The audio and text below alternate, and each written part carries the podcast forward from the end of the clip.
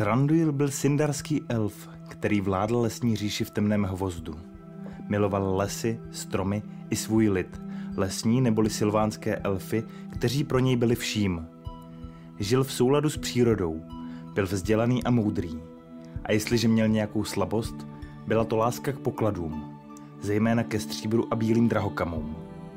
K cizím byl většinou nedůvěřivý a v jeho srdci zela rána, která se nikdy zcela nezahojila. Jsme Nerdopolis a tohle je příběh Tranduila, Legolasova otce.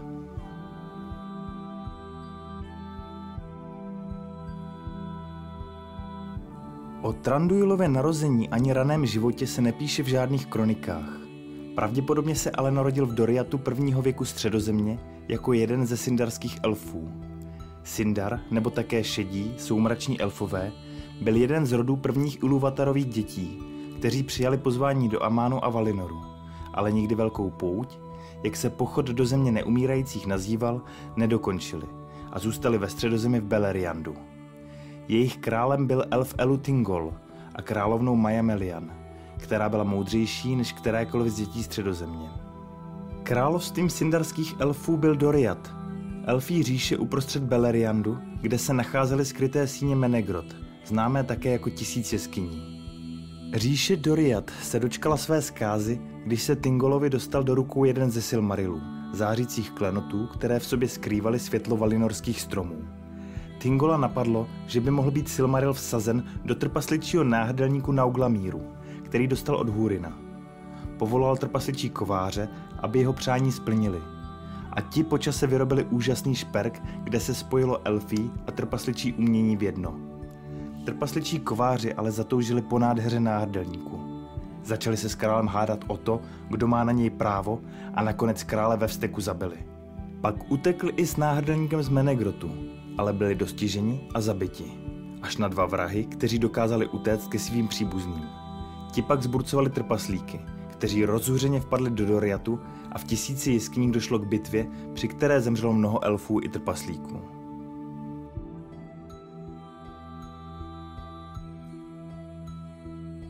Tranduil zkázu Doriatu přežil a se svým otcem Oroferem zůstal po válce hněvu ve středozemi. Se svým lidem hledali nový domov a dorazili až do lesa známého jako Velký zelený hvost. Žili zde lesní elfové a Tranduila a Orofera srdečně přivítali, protože krále Tingola považovali za svého vzdáleného příbuzného. Lesní elfové byli původně Telery, a tedy vzdálenější příbuzní Sindar, ačkoliv od nich byli odloučeni ještě déle než Telery z Valinoru. Pocházeli z těch Telery, kteří se po velké pouti zalekli mlžných hor a zůstali v údolí Anduiny. A tak nikdy nedospěli k Beleriandu ani k moři. Lesní elfové se ukryli v lesních pevnostech za mlžnými horami a stali se malými rozptýlenými nárůdky. Sindarští elfové chtěli žít podobně jako lesní elfové, přirozeně, nerušeně a se vztahem k přírodě. A tato představa se lesním elfům líbila, že si nakonec Orofera zvolili za svého pána – Ti sindarští elfové, kteří přišli s Oroferem a Tranduilem, se brzy smísili s lesními elfy a přijali jejich zvyky a jazyk. Pod jejich vedením se lesní elfové opět stali spořádaným lidem a rostli v moudrosti. Orofer byl jmenován králem lesní říše a postavil své sídlo na vrcholku kopce Amon Lang, nejvyšším bodu pahorkatiny v jeho západním cípu zeleného hvozdu. Lesní říše se svými neměnými hranicemi a nerušeným způsobem života vzkvétala v míru po více než tisíciletí. Než pak Orofer, znepokojen pověstmi o Sauronově narůstající moci, opustil své sídlo kolem Amon Lanku a třikrát se přestěhoval, než zakotvil v západních stržích Eminduiru. Jeho lid se pak toulal lesy a údolími na západ až k Anduině, severně od prastaré trpasličí silnice. Oroferovo sídlo Amon Lang později obsadil Sauron a vytvořil z něj pevnost Dol Guldur.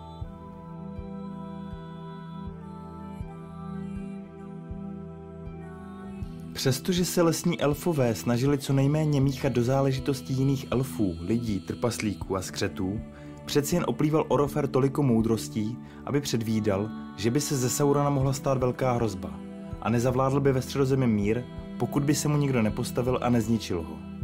Když tedy z Roklinky vyrazilo vojsko posledního spojenectví elfů a lidí, aby změřilo se Sauronem síly na bitevním poli Dagorlat, Orofer a Tranduil schromáždili ze svého nyní početného lidu velikou armádu.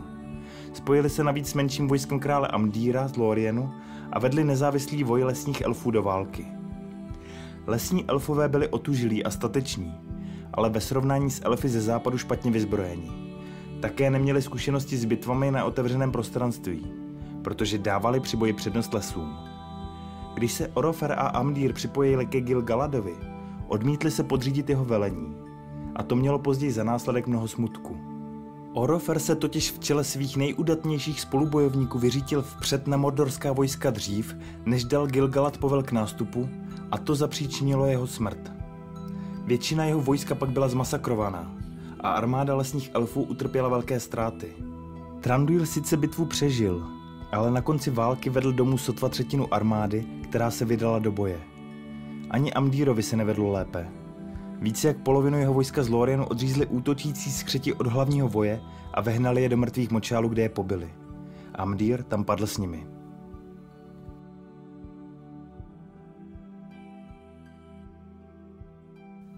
Když se Tranduil vrátil do velkého zeleného hvozdu, byl korunován králem, ale v jeho srdci se nacházel hluboký stín, protože nemohl zapomenout na hrůzu Mordoru, kterou spatřil při obléhání Barad-dûr. Přestože věděl, že je pevnost zbořena, Sauron poražen a celý Mordor pod dohledem lidských králů, kdykoliv pohlédl na jich, vzpomínka na válku mu kalila pohled na světlo ze slunce a strach v srdci mu říkal, že temný pán znovu povstane. Po bitvě u Dagorladu následoval dlouhý mír, kdy lesních elfů opět přibylo, ale všichni trpěli neklidem a úzkostmi, protože cítili, že třetí věk přinese proměnu světa. A tak se stalo, že po uplynutí tisíc let od zdánlivého pádu Saurona padl na velký zelený hvost stín a Tranduil se svým lidem před ním museli ustupovat.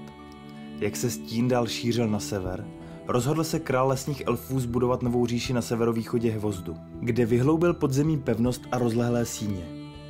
Protože byl jako jeho otec syndarského původu, řídil se Tranduil příkladem doriackého krále Tingola, jenž vybudoval svoji mocnou državu uprostřed jeskyního komplexu.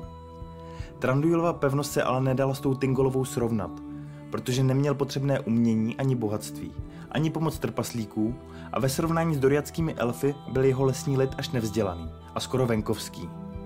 Přesto pevnost plnila svůj účel a chránila jeho obyvatele před vnějšími hrozbami – Tranduilova pevnost měla mnoho chodeb a širokých síní a na rozdíl od skřetích tunelů v mlžných horách nebyla temná, zlověstná ani špinavá. Většina elfů ale žila v lesích a královské síně sloužily hlavně jako palác, pokladnice a pevnost pro všechny v dobách nebezpečí. Vstup do jeskyního komplexu chránily obrovské kamenné dveře, které byly uzavřeny a zajištěny kouzlem. V trůním sále byla velká síň se sloupy vytesanými z živé skály a v nižších patrech byly postaveny cely pro vězně. V úplně té nejnižší části jeskyního komplexu se nacházely sklepy, které byly vybudovány nad podzemním tokem. Prázdné sudy pak mohly být schozeny do vody a vyplaveny do řeky branou zatarasenou padacím říží. To hrálo v pozdějších událostech důležitou roli. Návrat temného pána do jeho opevnění v dol Guldur zapříčinilo, že se hvozdem začala potulovat ohavná stvoření a zamořili ho skřeti a pavouci – Les se stal nebezpečnějším a temnějším a byl přejmenován na temný hvost. Elfové se začali pohybovat po lese tajně, byli nedůvěřiví cizím tvorům a žili opatrně s ohledem na zvýšené nebezpečí. Nedolovali ani nespracovávali kovy a neobtěžovali se ani obděláváním polí. Obchodovali jen zřídka, a to jen se sousedními zeměmi trpaslíků v Ereboru a severany ve městě Dol. Když se v roce 2770 přihnal ze severu drak Šmak a zničil Erebor a vyhnal lidi z dolu, obchod s nimi skončil na dobro.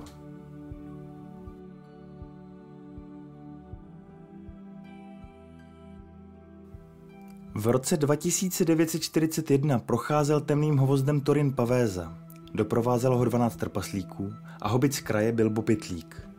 Skupina se snažila dostat přes les k jezernímu městu a následně k osamělé hoře za účelem finálního vyřešení dračí otázky – při cestě temným hvozdem se ale ztratili a došlo jim jídlo. Po cestě utrápená společnost zaznamenala elfí slavnosti v lese a dvakrát se na ně pokusila dostat. Pokaždé ale elfové zmizeli a nezanechali po sobě žádnou stopu. Při třetím pokusu byl Torin zajat. Vzali mu jeho meč Orkrist a přivedli do Tranduilových síní před krále. Kvůli již řečeným událostem prvního věku Tranduil k trpaslíkům nechoval mnoho lásky – a Torina považoval tak za nepřítele. Začal ho vyslíchat a klást mu nepříjemné otázky, na které paličatý trpaslík odmítl odpovídat. Naštvaný Tranduil ho dal odvést do žaláře, aby tam navždy schnil, pokud by se neumoudřil a nechtěl raději vypovídat. Další den elfové zajeli i zbývající trpaslíky, které odvedli podobně jako Thorina před Randuila, až na Bilba, který si nasadil prsten a zůstal neviděn. Opakovalo se to samé, co s náčelníkem výpravy. Trpaslíci byli následně zavřeni, každý jednotlivě do své cely. Jenže Bilbo, který se po jeskyních a chodbách pohyboval neviditelný, se dostal do sklepení a žalářů, kde našel své druhy ve zbrani. Podařilo se mu získat klíče od trpasličích cel, osvobodit je a zavřít je do prázdných sudů ve sklepě. Opilí elfí skladníci se postarali o zbytek a schodili zdánlivě prázdné sudy padacími dveřmi do vody. Když se později trpaslíci i s hobitem dostali do jezerního města, kde byla odhalena jejich totožnost i směr cesty, rozeslal Trandur své zvědy po pobřeží jezera a daleko na sever směrem k hoře. Nevěřil totiž, že by se trpaslíci dokázali utkat s drakem a zabít ho. Spíše podezříval, že se pokusí do drakovy pokladnice pouze vloupat nebo něco podobného. A rozhodl se zatím vyčkávat.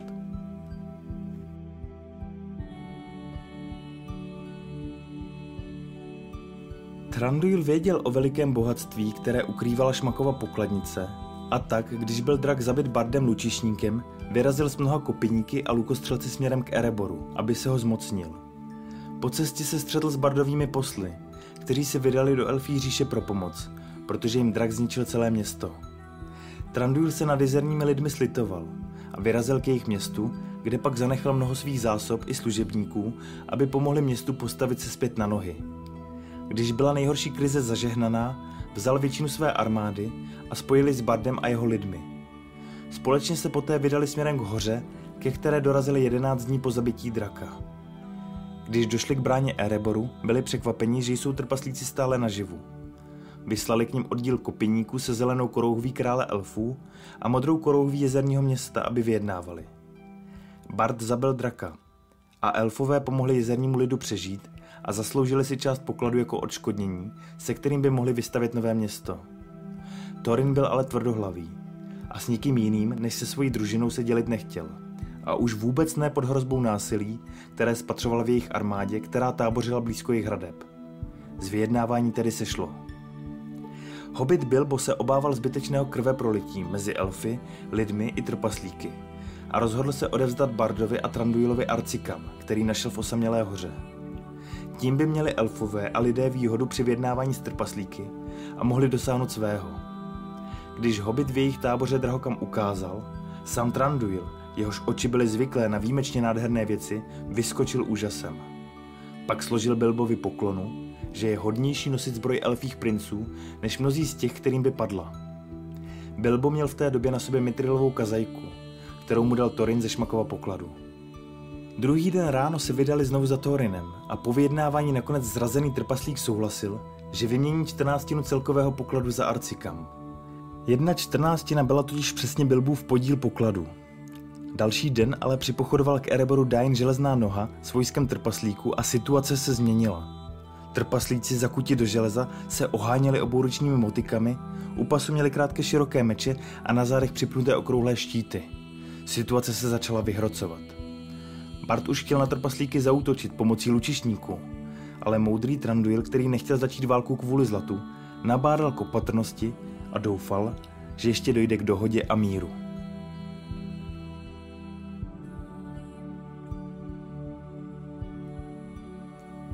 Trpaslíky ale pálilo vědomí, že Arcikam nemají v rukou oni a z nenadání, bez varovného znamení tiše vyrazili do útoku. Než ale bitva mezi nimi a elfy propukla, přihnal se na bojiště Bolk, jehož otce zabil Dain u bran Morie, s armádou skřetů a vrků a společně zaútočili na vojska lidí, elfů i trpaslíků. Tak začala bitva pěti armád. Elfové zautočili jako první, protože chovali ke skřetům chladnou a trpkou nenávist.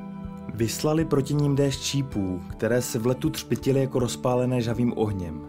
Za šípy vyrazilo tisíc kopyníků, kteří se pustili do svých zapřísálých nepřátel. Začali jim usekávat ruce i hlavy a kusy těl skřetů létaly všude. Ale víte co? O celé bitvě si popovídáme někdy jindy. Důležité je, že bitva skončila porážkou skřetů a Tranduil ji přežil. Mnoho elfů, lidí i trpaslíků ale bylo zabito. Z družiny, která se vypravila zabít draka Šmaka, bitvu nepřežili Torin Pavéza a jeho synovci Fili a Kili. Když se po bitvě konal v pohřeb, Tranduil mu položil na hrob elfí meč Orkrist, čímž mu prokázal úctu. V písních se pak zpívalo, že meč vždy zazáří ve tmě, kdykoliv se přiblíží nepřátelé, takže se pevnosti trpaslíků nemůže nikdo zmocnit překvapivým přepadením. Dračí poklad byl pak spravedlivě rozdělen. A Bart Lučišník Tranduilovi věnoval Girionův náhrdelník, který byl posed pětisty smaragdy zelenými jako tráva. Tranduil poté pozval Gandalfa a Bilba, aby zůstali nějaký čas v jeho síních. Ale ani jeden nechtěli do temného vozdu a nastal tedy čas loučení. Bilbo pak dal Tranduilovi náhrdelník ze stříbra a perel, který mu dal Dain, jako platbu za to, že vypil hodně vína a snědl hodně jídla nepozorován v jeho síních, když vymýšlel, jako svobodit trpaslíky. Tranduil mu pak požehnal a jmenoval ho přítelem elfů. Poté se vrátil do temného vozdu, kde přebýval 60 let v míru. Zajímavostí je, že Tolkien v knižním Hobbitovi Tranduila ani jednou nenazve jeho jménem a je tam pokaždé uveden pouze jako elfí král.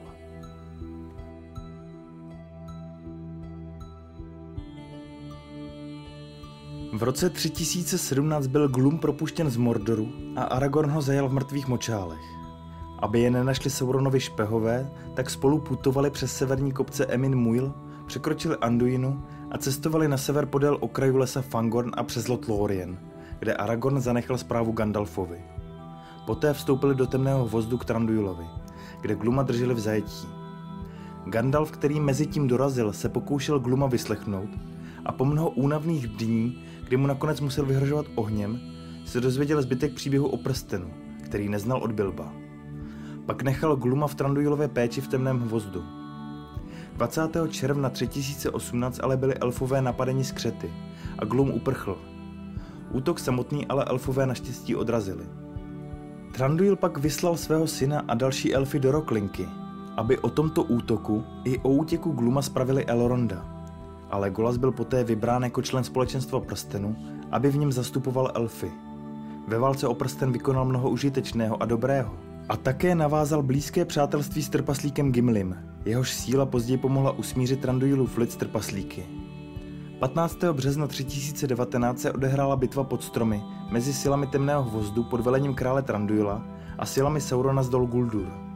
V té době černokněžný král Angmaru rozbil v časných hodinách bránu Minas Tirith k městu králu přijel Rohan a začala bitva na Pelenorských polích. Tranduilova říše byla napadena skřety a jinou nečistou havětí a pod stromy se dlouho bojovalo. Oheň nepřítele napáchal velké škody a zlo.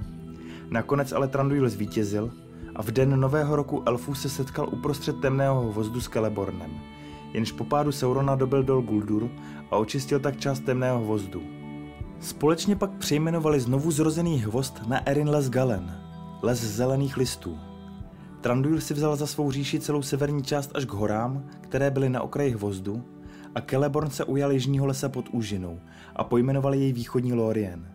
Celý širý hvozd uprostřed pak dali meddědovcům a lesním lidem.